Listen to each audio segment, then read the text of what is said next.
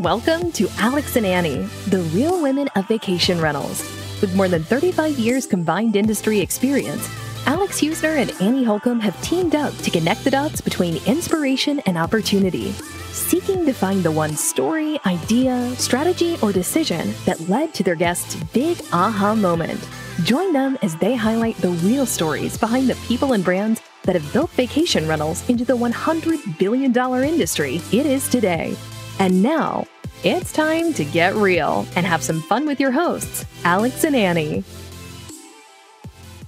We'll start the show in just a minute, but first, a word from our premier brand sponsor, Casago, and co sponsors Guest Ranger and Good Neighbor Tech. Casago's founder, Steve Schwab, has been quoted as saying, You can only be a local in one place. This simple yet profound statement is the basis of Casago's franchise model, which allows locally owned vacation rental management companies the ability to compete at a national level by leveraging the systems, software, and support the buying power of a much larger organization.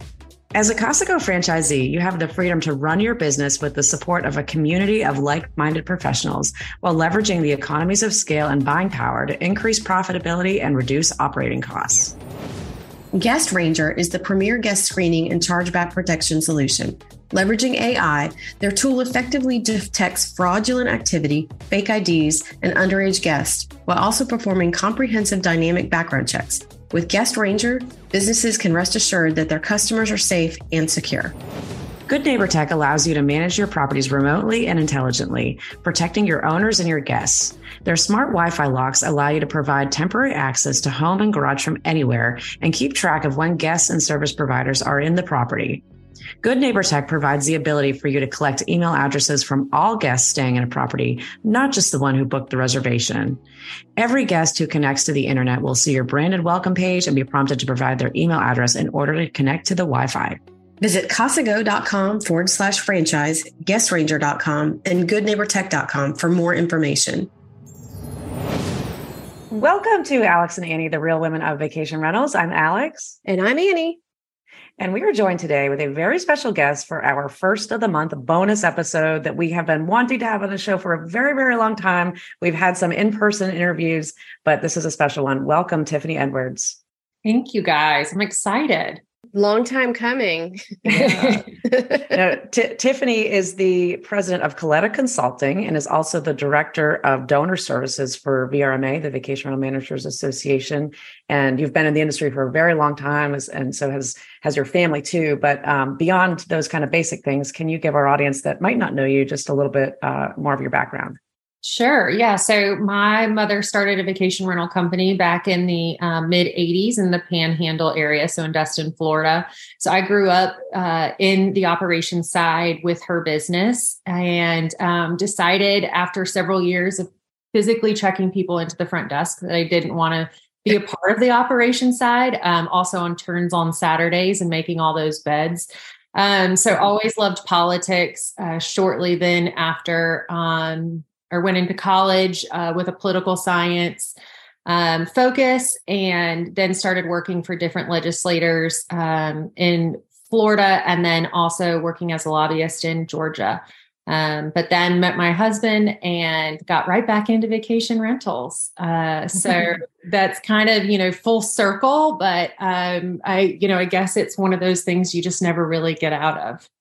Yeah, it's I think we've talked to people where it's like you. I, I know me personally. I've tried to leave vacation rentals twice, and every time I come back, it's just like it's something. Yeah, I don't want to go back to making beds or checking guests and or dealing with the, the late hour, you know, on duty calls. But mm-hmm. it's an industry that's full of very passionate people we all trip in, but then we can't get out of it. It's like you can check yeah. in, but you can't check out. Exactly. It's Hotel California. We're in it for life. Yeah, Hotel California. Exactly. Yeah. And then you end up, I mean, again, for me, I mean, I married someone. So then it's, we yeah. talk about it all the time. Right. Yeah. And so yeah. it's, yeah, it's an, I guess it becomes an obsession, but, uh, yeah yeah, you get around passionate people and it becomes a major focus and you just can't get out. So, yeah. Yeah. so, speaking of passion, one of the things that I think that everybody is very passionate about these days is advocacy.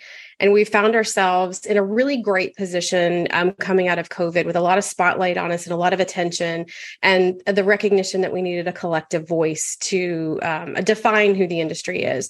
Um, because of what has happened, we find areas of the country where regulations are just out of control and they're not happening in a fair uh, process. And so you are really in the middle, I guess, at the forefront or the fighting the front lines of advocacy for VRMA um, wanted to get your take on where things are right now and kind of what you feel like the general sense of advocacy is at the at the moment. Yeah. So, you know, one thing I think that's positive is I think there are going to be some slowdowns, or we've seen some slowdowns with some of that regulation. There's been a little bit more balance in terms of occupancy and people being fearful that, you know, vacation rentals are taking over the entire world or their communities. Um, I do want to say first and foremost that, you know, we are a fragmented industry and we probably will always be somewhat that way just because of the way that the law is written. So state statutes are very different.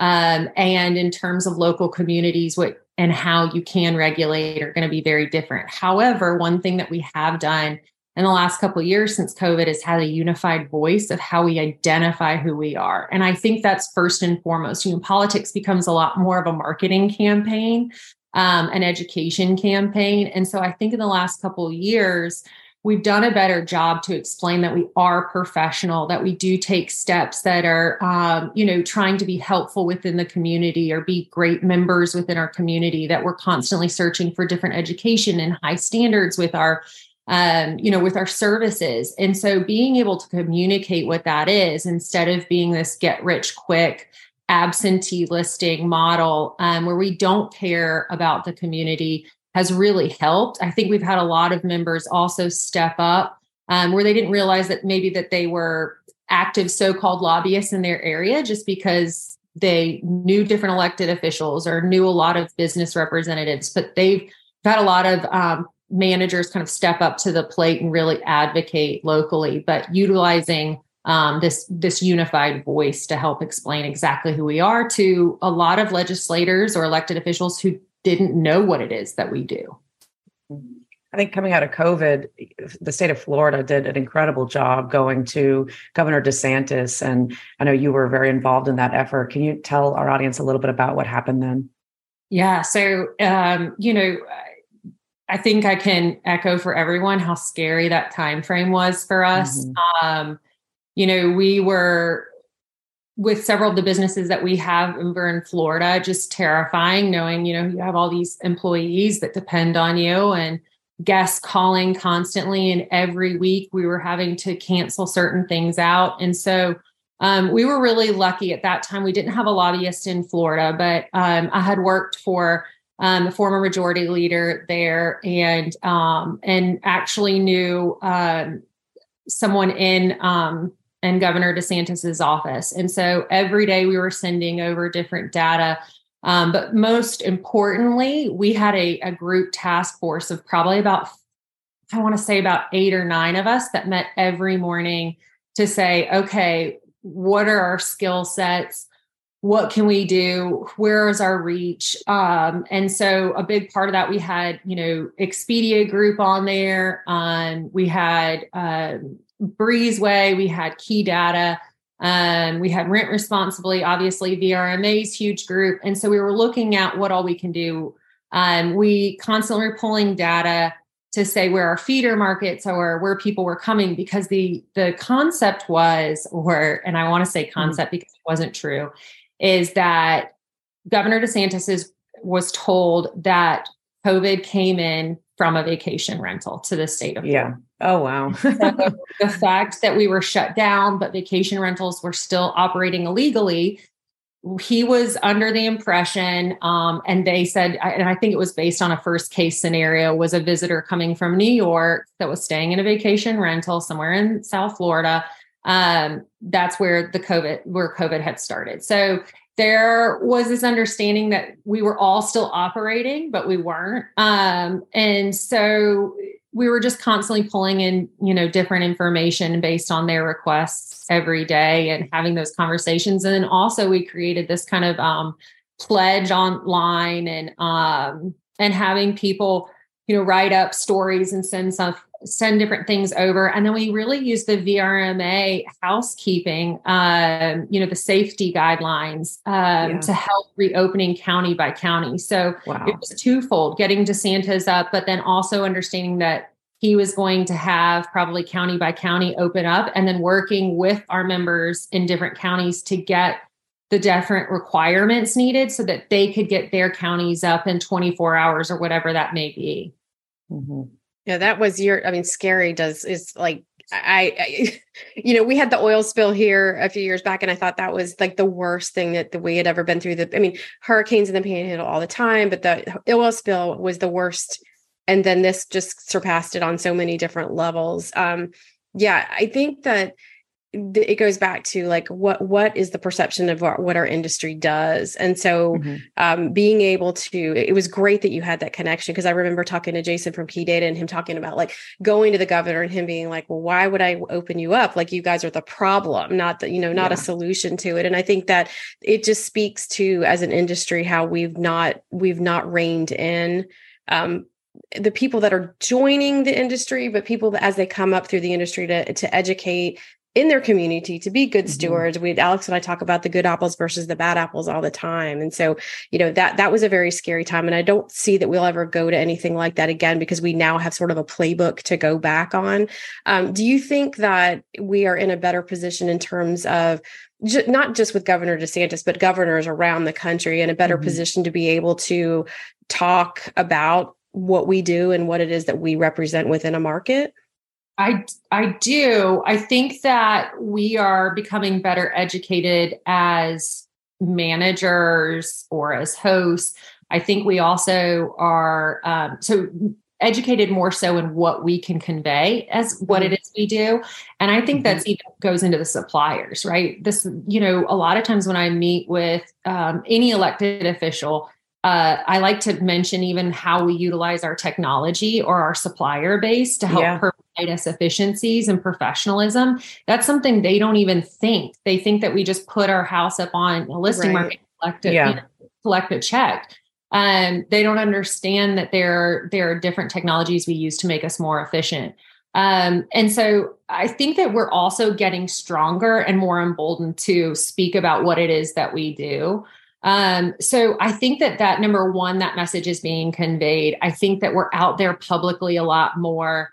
Um, you know, in terms of especially some of the studies in that that VRMA is providing. I think the most important thing VRMA is doing and can do is provide information at the top and then mm-hmm. provide talking points of how you can trickle that down within your community. Because every community, like I said, is fragmented. So you have to be able to understand how to digest that information and convey it to your local representative. Um, for example, our economic impact studies, if you just put out those numbers, um, you know, it may be seen as a tax revenue source. You got to mm-hmm. be able to use that information to say, whoa, hold on, we're really important. Look at what we do for your community, not look at how rich, you know, we all are. Right. right. yeah. Yeah. Yeah. Yeah. Yeah. I think that, you know, we're our members are becoming more educated. I think the information, especially because they're now seeing the tax rolls of what have come in and the, the states that have stayed open or have been able to provide, you know, this side of tourism or open up to this tourism. I think um, there's just a better understanding. So we're at a really good place. Um, I think we're, you know, we're not in the absolute best place. It's an ongoing process, but I think we're in a, a really good place than what we were, say, prior to COVID. Mm-hmm. We had uh, Adam Stoker on our show yesterday, and he was talking about conversation that he had with Stuart Butler, who's the CMO of Visit Myrtle Beach, and he had a really great line that when you, from a DMO perspective, from a VRMA perspective, or any kind of an association, or really just business, when you share with people these statistics and what you're doing, and if you just share it it's that's when you get a lot of questions of like well why is that? Or they, they're making too much money or they're doing this or whatever. But when you actually en- engage with the people that you're trying to present this to and get their feedback then then i mean you, you form more of a coalition that they're on board to try and help with this too. And i think that's that's definitely what we've seen in our area and just in other areas of the country too that it's like you know we're all trying to we, we all have at the end of the day similar goals. I mean, they might be a little bit different, but we're trying to get to the same outcomes. And, you know, as tourism professionals, we know keeping the quality of life for locals is super important that we it, it, goes both ways, but we won't have tourism if the locals get elected to city council and they try and shut it down. So we've got to be able to make sure that they are taken care of, that it is a community that is working together. And I think VRMA plays a big role, and all of us as professionals in markets play a big role in being able to, you know, feed into that mindset to make sure we're being good stewards of these properties, the homeowners and the guests, and just delivering that professional experience. I think, you know, talking about the technology, like you said, that probably was very surprising for some of them because they did not, they just saw this as this like cottage industry of you know uh, old, old school times that that's we actually have some of the best technology in any kind of accommodations. We've far surpassed hotels in a lot of ways. So i imagine that was shocking to hear some of those things. Yeah very very much so. I mean even when we have met with some very high up you know even governor desantis didn't realize um, yeah. you know kind of the intricacies. The other part too that I think is really interesting is that we haven't even used this. We've used this study not just with elected officials, but I mean we've used our Florida economic impact study and brought it over to our Department of Business and Professional Regulations, which is the department that oversees the licensing for vacation rentals because it's not just elected officials you have to really touch on the point of you know to to uh, to your point earlier alex is that you know the other uh, entities that kind of help or support our system you have to be able to talk to that so that you can bring them into the fold as well mm-hmm. Yeah.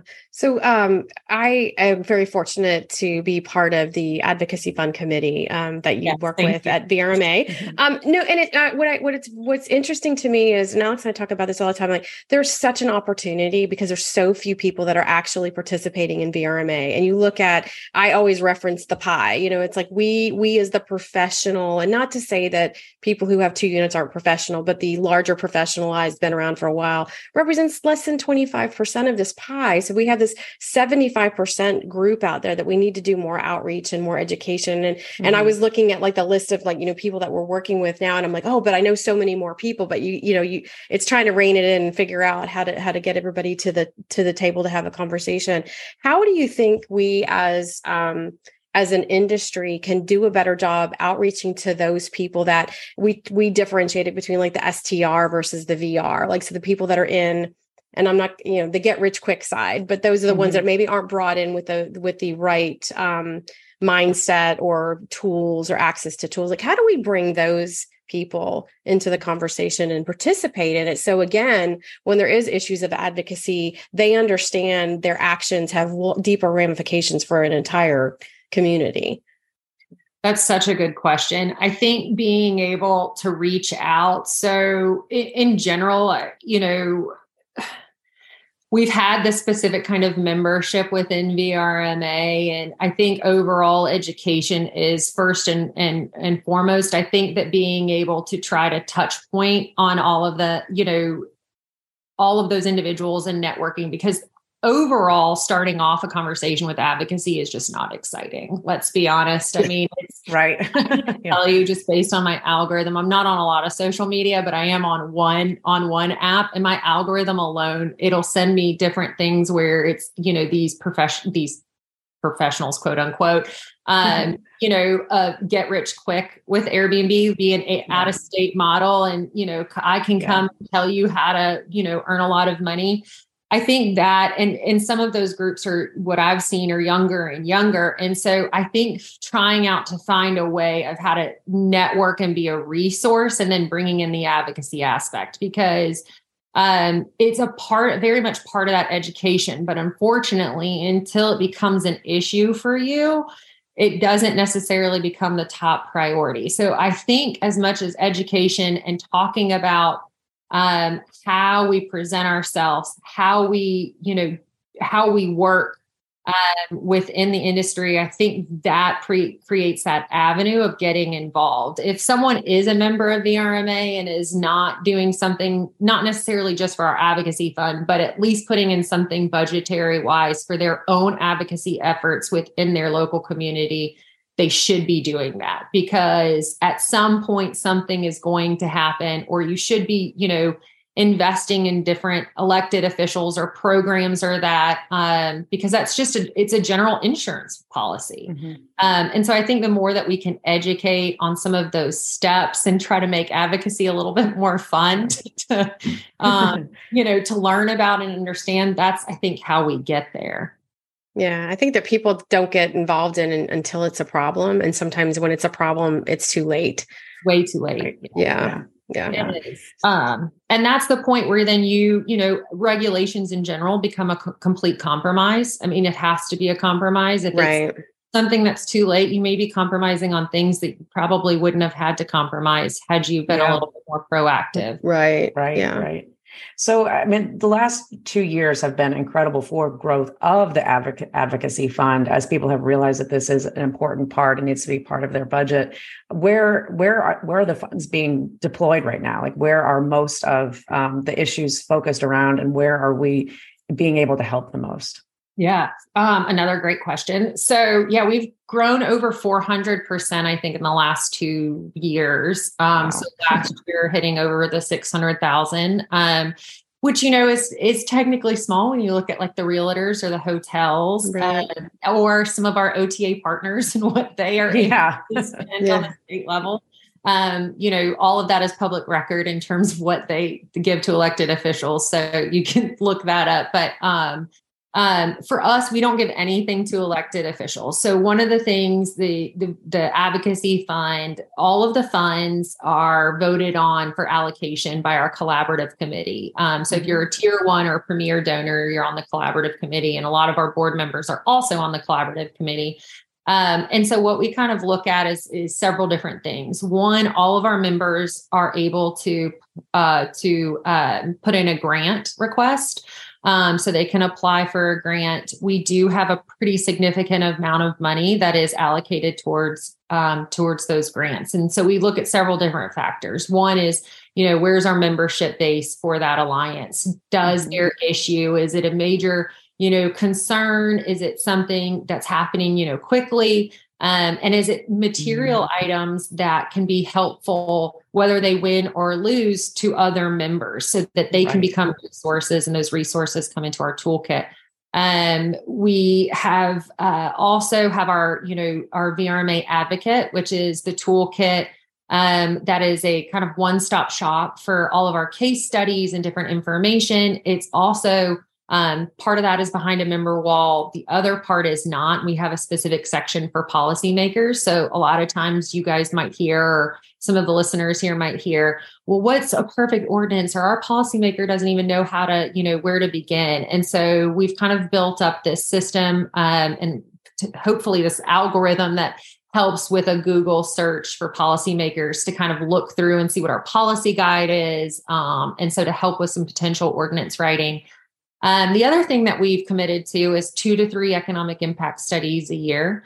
Um, that's really, really helpful. So, like I said before, it helps provide statistics. Um, and then we have regional breakdowns. So, we've done Texas, Florida, we have California coming out in June. Um, we've previously done Georgia, South Carolina, and Maryland.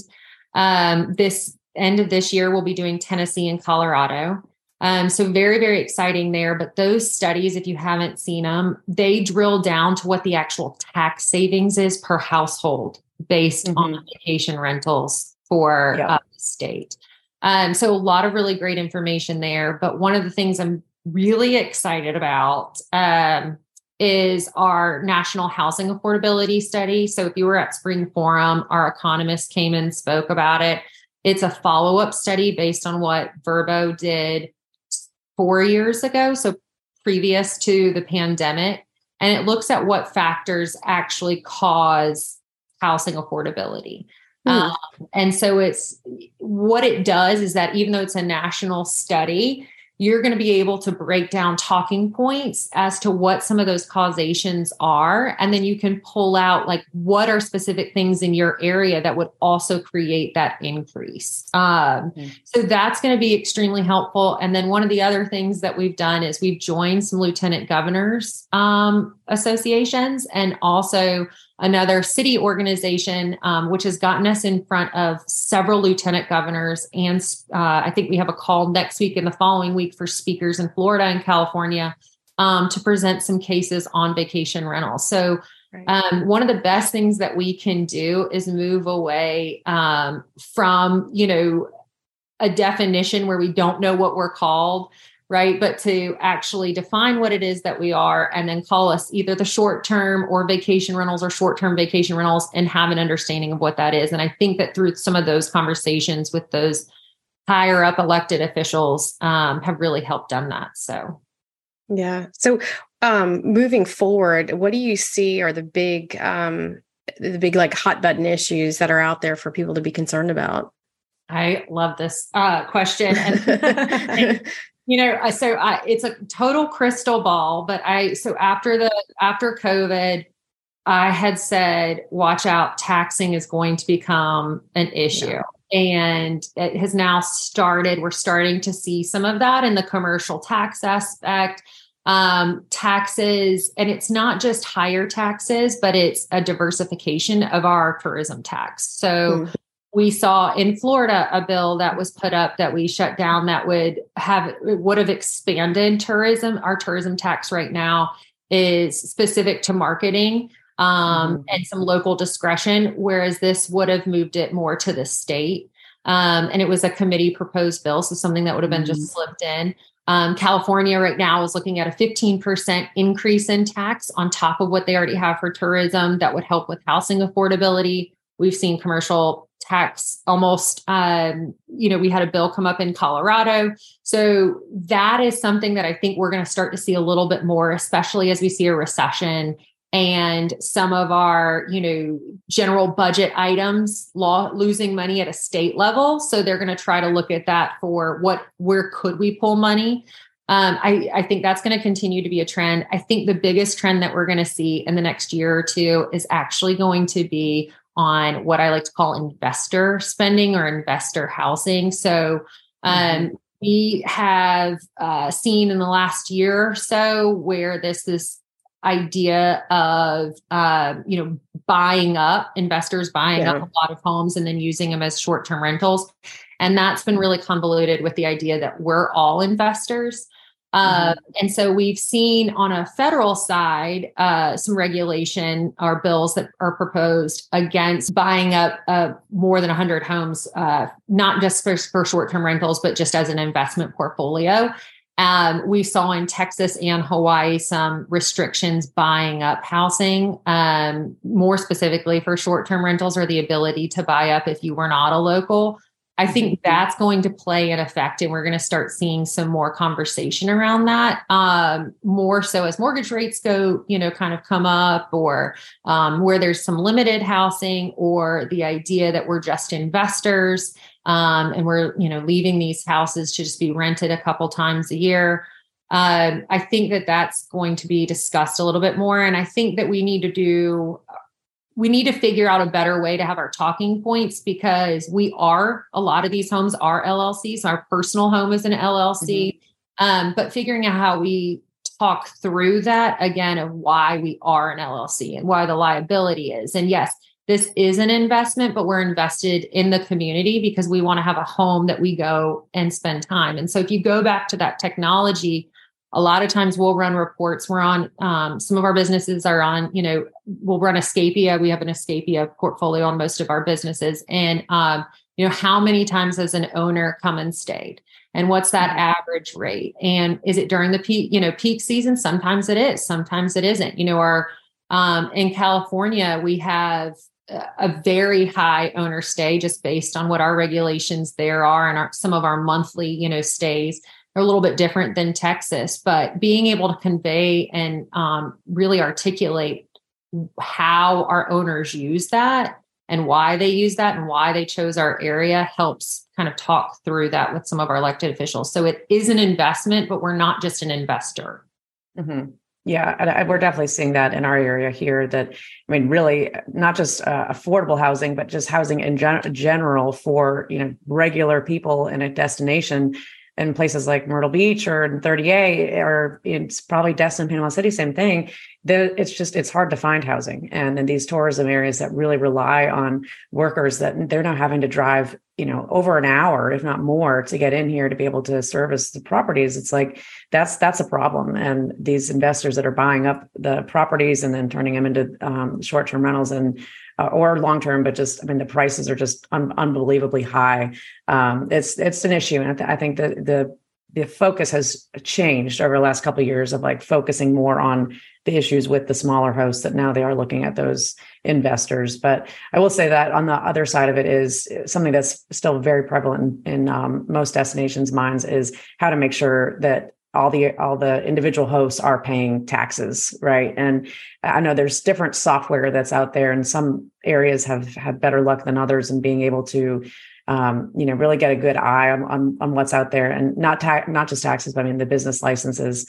Have you seen uh, in florida or in any other, other areas anything that's working well with that with finding like business licenses that haven't been enacted yeah, so there are some softwares that are a little bit more friendly to our industry. Mm-hmm. There are definitely some softwares that are not. Um, but I will say that I will give credit to some of the OTAs. Like Expedia Group went into um, an agreement in Hawaii where they agreed to do um, the tax ID number on all of their listings, and um, and then it also requires to have the business license um, mm-hmm. for um, a manager or for a host to put it on their website think yeah. that you know is really helpful. You can easily cross reference that um, for any kind of code compliance. That's a that's a pretty easy thing. We actually put mm-hmm. that in our bill in florida um, that didn't pass.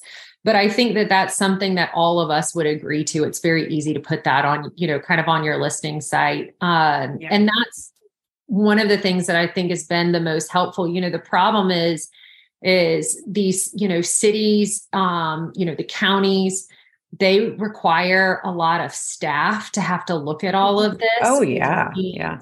That your fees are going to go up pretty yeah. astronomically to not only cover this but to also be potentially a revenue source for these cities mm-hmm. or counties. Um so but the other part too is that these software programs um you know, I would really if if your county or city is looking at them, I would spend a great deal of time of trying to research what all it is that they're providing in the amount because we've seen mm-hmm. things we've seen some contracts that have just been so astronomical in pricing for the year that that you're gonna have a higher fee registration fee coming and i mean we're seeing double and triple in registration fees just to help cover some of that software um, so if you can offer suggestion like you know that you're required to list that tax number or whatever that may be that's that's very helpful. Yeah. yeah. I always find like people that fight that simple component of it are the ones that are like the red flag walking down the street and you know that they're not doing things the way they yeah. should be. Um, but I think I think to that point, there's a lot of people that understand that it is going to cost there, there's a cost associated with it with implementing but we need to have that. We, like i think we're all willing to pay if it's going to mean that like we can stave off these in like insane regulations. I mean some of them are just i think we alex and i met somebody at the northwest vrp and they were talking about a um, area i think it was in oregon where they just passed a you know a legislative um, bill that went through that is like basically going to decimate one entire community. Yeah. but the person that had put it up happens to own vacation rentals like on the opposite side of the community and it like carved yeah. out the other side and it and it's just it really it really is um it, it's disheartening that people would not be want to want everybody to succeed and prosper. Um, but it it does take a, a balanced balanced approach, and I think it takes people like yourself who are educated about the topic and can go in and speak to the truth of it and the be fact based. And again, you know, to your earlier point about providing data, it's great mm-hmm. to provide data and data is really great but if you don't provide the context behind that data it can be skewed in such a bad way that it ends up shedding a bad light on all of us so i i want to say like just for myself being in the industry for most of my adult life like what you've done for like the association and how you've rallied people i mean you're an incredible leader for all of us and i think that just having you as the spokesperson for vrma and for you know for advocacy has been a great asset to all of us Oh well, thank Definitely. you. I appreciate that very much. I um, I will go back to the taxing real quick too, and that I think that it's important, and we've had this conversation several times with all over the country. Is that I want people to pay taxes because I'm having to pay it. So my you're right, exactly. Yeah, yeah, it's not fair if you don't have to. Yeah, it's yeah. not fair. Yeah. My rate's completely different than if someone's not paying taxes. In fact, we had someone. Right we found out that they were renting some stuff out behind, you know, outside of us. And we thought they weren't paying taxes and we got rid of them. You know, I mean, yeah. it's a very strong line. Like everyone should be paying that. It's a betterment for the community, but also what are we attracting? You're you're not helping our rates in our area. Right. Yeah. Either, right. Yeah. So yeah, that's a it's a very low-hanging fruit that it is surprising that other people don't kind of, you know, jump on that. But you're right. You a lot of times when you look at these regulations, you gotta you gotta dig in a little bit deeper and go, who's behind this and why? Right. What are the motives? Yeah, yeah for yeah. sure. For sure. Yeah. You know, one thing that I think gets um, confused within areas is the whole concept of preemption. And obviously Florida has that. And you know there's a motion or there's an initiative in South Carolina to have that that passed, and I'm not sure exactly where it stands at this point. But can you explain uh, just basic basics on what that means? Because I definitely have heard very different accounts yeah. depending on who I talk to on whether it's good, whether it's bad, and what it actually means, you know, for a community when it is put into place. Yeah, pol- uh, preemption is so polarizing, or can yeah. be polarizing, and part of it is just not understanding again yeah. really what it means. So people really think that preemption means no bans, and that's not the mm-hmm. case.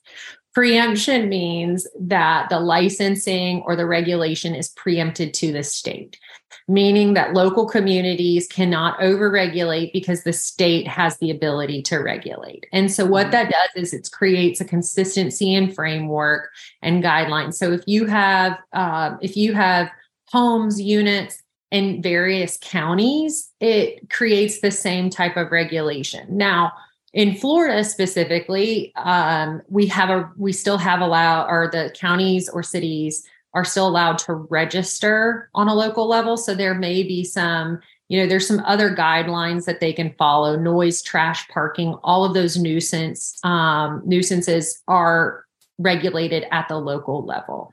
Um, you know, the registration they can have, they can keep names of you know owners or property managers that can require signs so there still are some ability to you know to somewhat regulate um, but they can't exactly ban them because that's the state's ability to do that mm-hmm. um, in florida also hoas can can ban, ban. Um, hoas oh, you know they supersede um, what the state is allowed to do because that's in their covenants. Um, but we've, you know, it's a constant battle with the preemption. Um, there are several states that have preemption. It is once you get it, it is a battle every year. Just ask Arizona. Uh, what they've had to deal with in the last couple of years. But I think overall, preemption to me is a very good thing. It's been very helpful for us. Um, but more importantly, because in Florida, not only is it preempted to the state where we have the local registration, um, so you know there is ability for our local municipalities or local jurisdictions to collect taxes to keep in um, keep hold of all of that um, and you know provide some type of in, you know quote unquote inspection if they need it or occupancy can still be regulated on a local level. Um, but the state uh, still uh, allows or does not allow any local jurisdiction to um, to oversee or to um, um, do uh, what is it the just lost my train. The um, duration and frequency. So mm-hmm. they can't say that you can only stay this amount of time. They don't say that you can only stay for so many, you know, times out of the month. Um, if you were, uh, if you had your your regulations in place before or after 2011. Before 2011, a lot of areas, so like Fort Myers Beach, Key West, they already have regulations on the book. So they do have duration and frequency. But to me, duration and frequency are some of the most important because even if you're preempted to the state, but you don't have some of that language in there, you could still have some concerns and issues. Gosh, there's just so much to unravel with this whole the whole topic. Uh, we yeah, so I think I think it, this this begs like we need to have you back like later this year to talk about kind of where things ended up. If people are interested in finding out more about the advocacy um, through VRMA and, and and maybe joining the advocacy fund, what's the best way for them to get that information? Yeah, so if they want to go to vrmaadvocate.org, um, that's our our advocate website that's our toolkit but you can also learn more about uh, you know the advocacy fund. Our application is also on there. Um, but more importantly some of our state so not are not behind the member wall but our state pages are on there. So information about the state statutes or your tax collection or different case law um, that's on there. Um, and then also our policy guide is on there as well. So um, that's a great place just to get started and um, kind of research around what all's kind of going on. Well, I think um, we'll we'll focus on trying to make advocacy fun and sexy and cool. And, yeah. it should be the ad- advocacy fun with the F U N capitalized. And, right. Yeah. yeah. There you go.